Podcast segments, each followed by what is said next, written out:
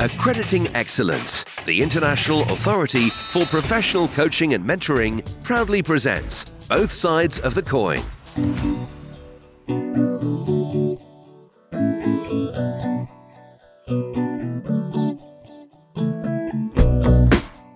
Several years ago, I was leading a weekend retreat with five people, ages ranging from 17 to 70 years. As we got chatting over lunch, it came out in conversation that three of the people around the table had attempted suicide. The turning conversation was unprompted and unexpected. Content of the weekend had nothing to do with mental health, and I felt unprepared. So let me ask you a question. As a coach, how aware are you of some of the signs that a client may be considering self harm? And do you know what to ask and what not to say. Today, we get some useful insight and top tips. Welcome to Both Sides of the Coin, a podcast produced by the IAPC and M. We're a leading accreditation body, and our aim is to increase public confidence and to raise industry standards by enforcing a rigorous accreditation process that ensures the quality of professional coaches and mentors. The podcast is aptly named Both Sides of the Coin because we talk to both a coach or mentor and one of their clients to explore both sides of the coaching mentoring intervention what works and what doesn't. As the proverb says, iron sharpens iron. Before we get started, let me introduce myself. I'm Jenny Butter, your host and accredited master coach. And I've been coaching for 10 years, mainly in the area of career transition and life coaching. Joining me today are Dr. Michael J. Marx and Coach Donnelly Barber. Michael is an ICF professional certified coach, specializing in business coaching and corporate consultation. He has served as the leader of the ICF Global Community of Practice on Ethics and is the author of Ethics and Risk Management for Christian Coaches. And he and his team have founded a non-profit called Coaching Suicide Awareness. Donnelly Barber has trained under Michael and her professional life has been grounded in family, health, public health, and health promotion. She's lived, worked, and studied across the globe. And 10 years ago, she became a life coach specializing as an ADHD coach. Welcome, both of you. I'm going to start with Michael and then flip over the coin and speak to Donnelly. Michael, tell me about yourself. Well, uh, thank you, Jenny. Uh, so I'm excited to be here. I'm an executive coach, a business coach, a life coach. Uh, I basically help people move forward in whatever process they need. That means I'm also a process consultant. Um, people find it interesting that I have 21 dogs and that my wife runs a dog sledding operation for tourists. And I'm also a ski instructor. So I do a lot of dog sledding and playing around in the snow. And I'm very excited today because we're expecting about 10 centimeters of snow this evening. Wow, that's on my bucket list, um, dog sledding. That sounds really, really exciting. So, how did you become involved in suicide prevention? Yeah, as you mentioned, I uh, was the leader of the ICF Community of Practice on Ethics. And so I was responsible for uh, delivering content to the community in the form of webinars and seminars. And I attended myself a um, webinar where the person said that coaching saved her life from suicide. And I became curious on the topic and realized that the training that we do for new coaches uh, we often tell them, you know, if the client says suicide, well, you have to do something, but we never tell told them what to do. Uh, so I put together a um, presentation in 2017. Actually, it was in April, so it was about you know exactly five years ago, and then um, that became a presentation that we exported around the world. You know, we give the presentation mostly via Zoom, uh, sometimes face to face. And when I say we, then the team, uh, including Donnelly, have joined together to make the ideas available on what you said in your introduction. Oh my goodness, what do I say when someone says that they're suicidal? How do I make this conversation go well? What is the correct terminology for us to use? Well, uh, the word suicide is okay. The word you know, um, self murder um, is not so great in, in English because, you know, it connotes that the person is evil. Uh, Selbstmord, which is the same word in German, is is okay. So it kind of depends on the culture here. Um, suicide can be used as a verb. You know, Frank suicided yesterday would be a correct sentence. Uh, mostly the word that we want to avoid these days is commit because we also use that word commit for commit a crime or commit a sin. And we don't look at suicide as either. Um, part of the strange vocabulary in our lingo is if somebody actually dies, they say, we say they're successful or unsuccessful if they didn't die. So that's kind of strange here. Um, you know, and, and we often use the word, like I said, complete suicide when we refer to statistics. You know, um, there's a 13 out of 100,000 rate of completions. So, as coaches, when we work with clients who we suspect may be having suicidal thoughts, what process should we follow? Really great question because the first thing that happens when you sense that there might be suicide is to ask the question. Um, and you can, you know, ask a very poor question like, You're not thinking of killing yourself, are you? And, you know, if you ask it in that negative way, it's likely the person will say, Oh, no, no, no, I'm just, you know, going through a hard time. Uh, so the good way to approach it is what is your perspective and we like to you know dive into are you thinking about suicide? Tell me about it. Um, and then have the person open up and talk as much as possible. Research shows and our experience also shows that when you talk and they openly and vulnerably communicate where they're at the longer you talk the less likely they are to complete the suicide so, really, uh, the key to a good suicide intervention is just listening. And, you know, coaches are trained to listen, so they become excellent interventionists. And we just need to, you know, add a few things to the conversation so that they can ultimately get referred to the best help possible for their situation. But listening is the key. So, please, can you give us some other key questions that we can ask? Yeah. So the the leading question is, um, are you thinking about suicide? I like a yes or a no question because it's easy for the person to answer. We're not talking about you know coaching exploration here. Uh, we're talking about assessing: is there a risk right now? Um, so have you been contemplating death? Uh, maybe a little bit more you know abstract, but getting the person to go in that direction a lot of times there's this hopelessness coming out of the conversation and you might respond with a question what do you mean when you say that you wish it were all over or you wish it would all end um, have you been considering uh, killing yourself and like i said not a good question is you're not thinking of hurting yourself uh, that's you know kind of odd because people would say oh i just want to kill myself. I would never hurt myself. I'm never really sure what the logic is when people say that, but it, it often comes forward that way. And so, which other questions are not appropriate for us to ask? Well, um, it is not appropriate to uh, really just go into um, a therapeutic mode beyond just talking about it. In other words, if you started uh, speculating on what mental conditions they have, you've you know crossed the line into therapy, and maybe you're you're qualified to to actually do that. You know, I'm sure that there's people listening here that are qualified counselors and therapists, but basically, um, you don't ask questions like, you know, since you failed in the past, what do you think will make you successful this time?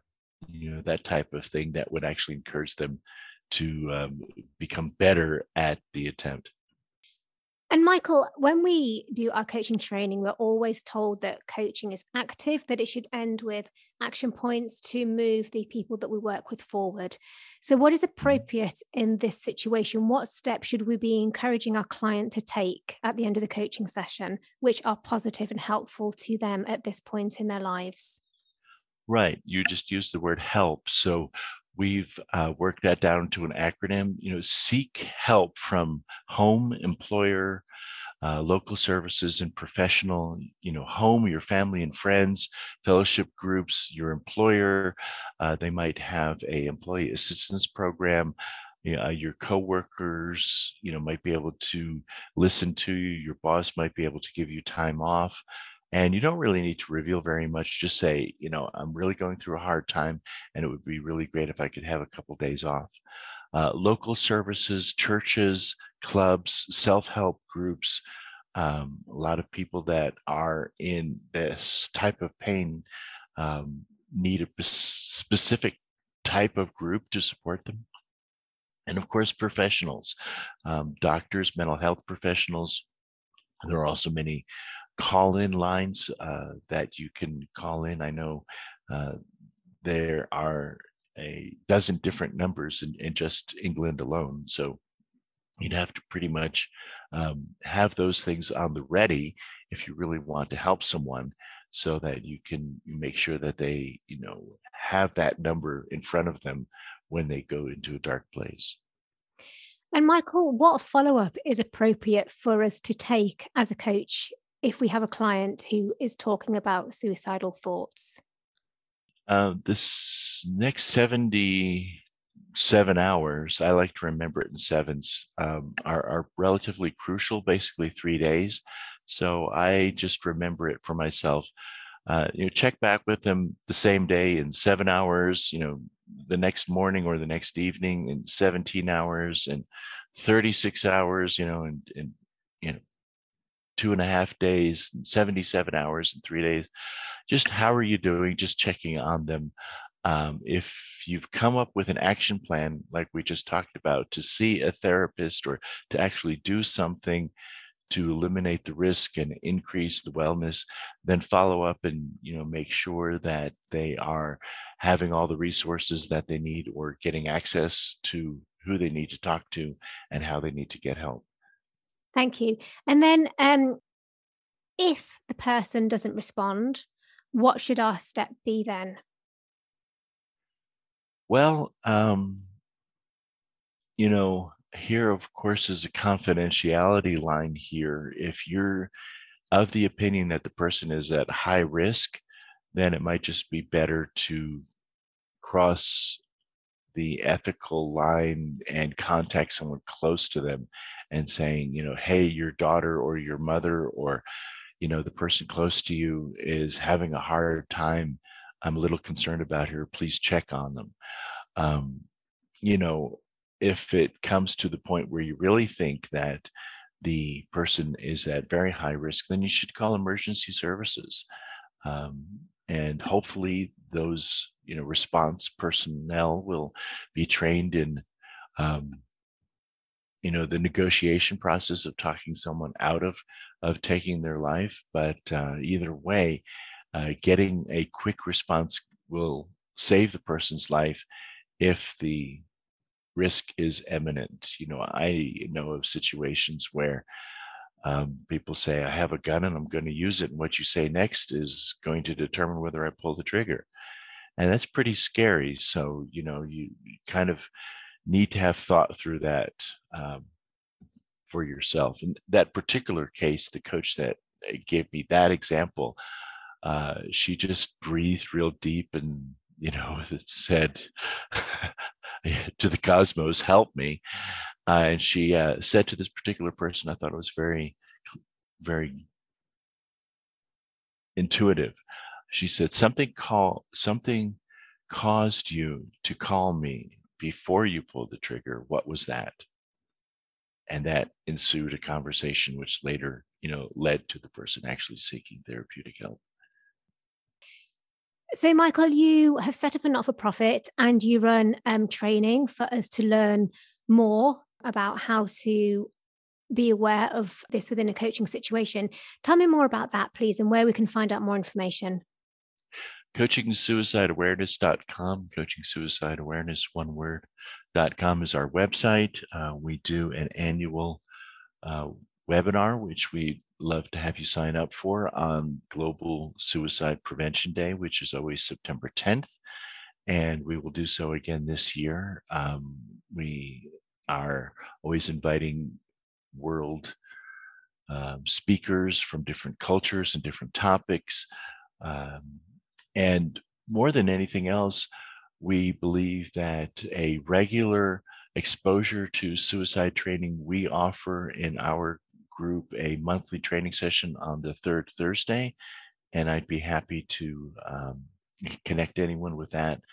Uh, email is probably the easiest for us. That's info at coachingsuicideawareness.com. Thank you so much for your expert insight and tips today. I'm going to flip over the coin now and speak to Donnelly. Donnelly, tell me about yourself. So, my professional life has been grounded in family health. I think you already said that. And um, I, I really became a life coach when I was working in Singapore. And at that point, it was coaching was new to me. And then as I moved on and moved forward, um, I began to notice that my clients actually were showing up with symptoms of ADHD. And that's when I decided to specialize as an ADHD coach. I was actually sensitized to suicide. I, am I'm, I'm moving a little bit forward here. Um, I was actually sensitized to suicide when my niece at 13 made a serious attempt on her life, and her friends were at, at school were cyberbullying her. And fast forwarding six years after that, at the age of 13, our daughter was diagnosed with ADHD, inattentive. And so that began my 20 year journey supporting adults and parents with children who had ADHD. And that all rolls into play where I'm consciously aware always that children, teens, and adults with ADHD are at elevated risk of suicide, strikingly higher, five times higher than those without ADHD. So, three years ago, when I heard Michael speak about suicide and how coaches are in a prime place to intervene should their client mention suicide, that's when I joined his team. And it was all based upon my experience with people who have ADHD. Thank you for sharing that story with us. If you are a coach who has never been in a position where you have felt the need to ask these questions before, how can it feel when you first ask it to know that actually it is the right thing to do? Well, it's a very good question. You you actually have to be very non-judgmental. You have to be very clear with what you just heard and it always goes back to repeating um, the question Can you repeat that, please? Tell me what you just said. And not assuming they may just dive in and say, I'm I'm really not happy. I can't do this anymore. And you have to be wide open and listening and asking those questions. Um, one of my clients showed up with a story that was actually delusional. Just out of the blue for me. And that was difficult. So i ask these questions every single time when something comes up. And please, could you give us an insight into the types of responses we might expect, just so we can prepare ourselves where to go with it or what to say, depending on the different responses that people have when we first ask that question? Are you having suicidal thoughts? Sometimes it would not be a suicide issue. So I would possibly say, please don't be very offended. This is something that I do and I would like to know more about what what you're saying. Thank you. That's some really good advice. From your experience, what do you think is the one thing that we as coaches need to know or learn? Really to be open, to be non judgmental, not make assumptions, and